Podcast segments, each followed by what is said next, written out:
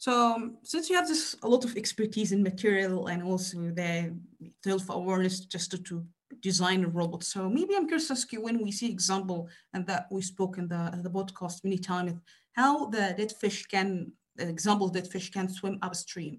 And one of the question how how we can exploit or maybe figure out what are the beneficial nonlinearities in the structure that we can have um, this kind of behavior and in this dead fish do you have any kind of idea how this relationship between the morphology and also the environment and also the brain or self-awareness? How do you see the relationship between all of them? And if one of them will lose one of them which one do you think is could be uh, less significant and can make uh, the robot or maybe the creation that can survive okay well that's you you've asked a lot of different questions there. I think i think there are many aspects right? There's the body the, there's the control there's the inter body uh, control interaction uh, and um, sometimes uh, referred to as morphological computation. Uh, and i think that because we as engineers have had a hard time modeling and building soft robots we haven't yet explored all the opportunities uh, it's very difficult to take advantage of all these opportunities when it's difficult for us to even model and understand how soft robots behave and all, everything that's going on there in there. Uh, evolution, on the other hand, is very good at exploiting all these dynamics uh, mm-hmm. of soft systems, um, but evolution takes a long, a long time. And uh, I think you know if you know we've done quite a lot of work on uh, evolving soft robots and in large part it's because designing soft robots is very very difficult. Simulating soft robots has become possible but designing soft robot is very very difficult.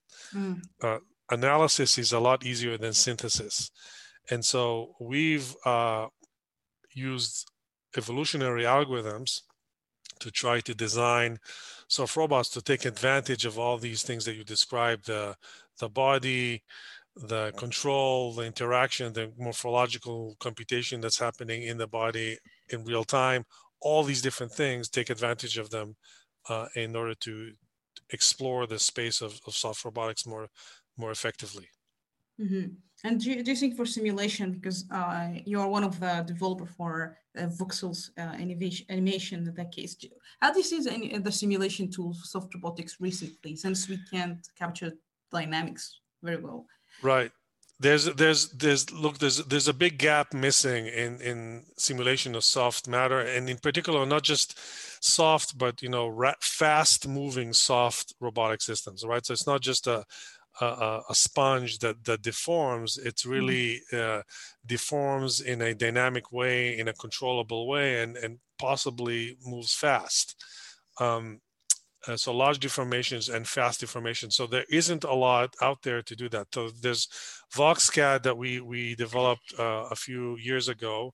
There's uh, VoxCraft, which is a derivative of that that was uh, developed and works on GPUs from University of Vermont. There's Titan, which is a new uh, software uh, that's uh, been recently developed in our lab and is open source.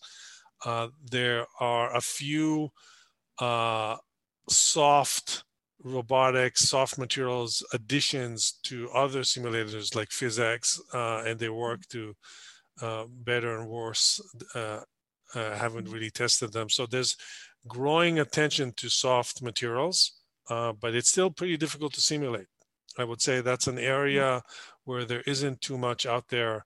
There's certainly no sort of commercial validated off the shelf soft material simulators. Um, maybe maybe another area to mention is biomechanics. So biomechanics uh, simulation of, in particular, simulation of tissue, human tissue, is an area that's also very relevant to soft robotics.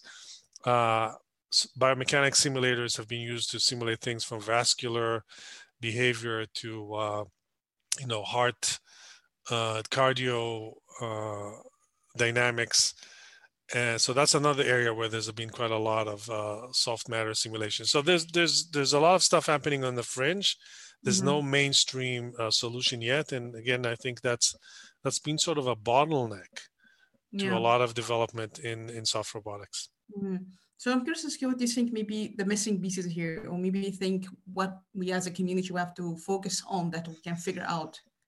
Uh, um, yeah, well, you know, a, a, to a large extent, it's just a chicken and egg. So there, there hasn't mm. been a, a, large community of soft robotics researcher. There hasn't haven't been a lot of uh, products that involved uh, that required simulation of soft matter.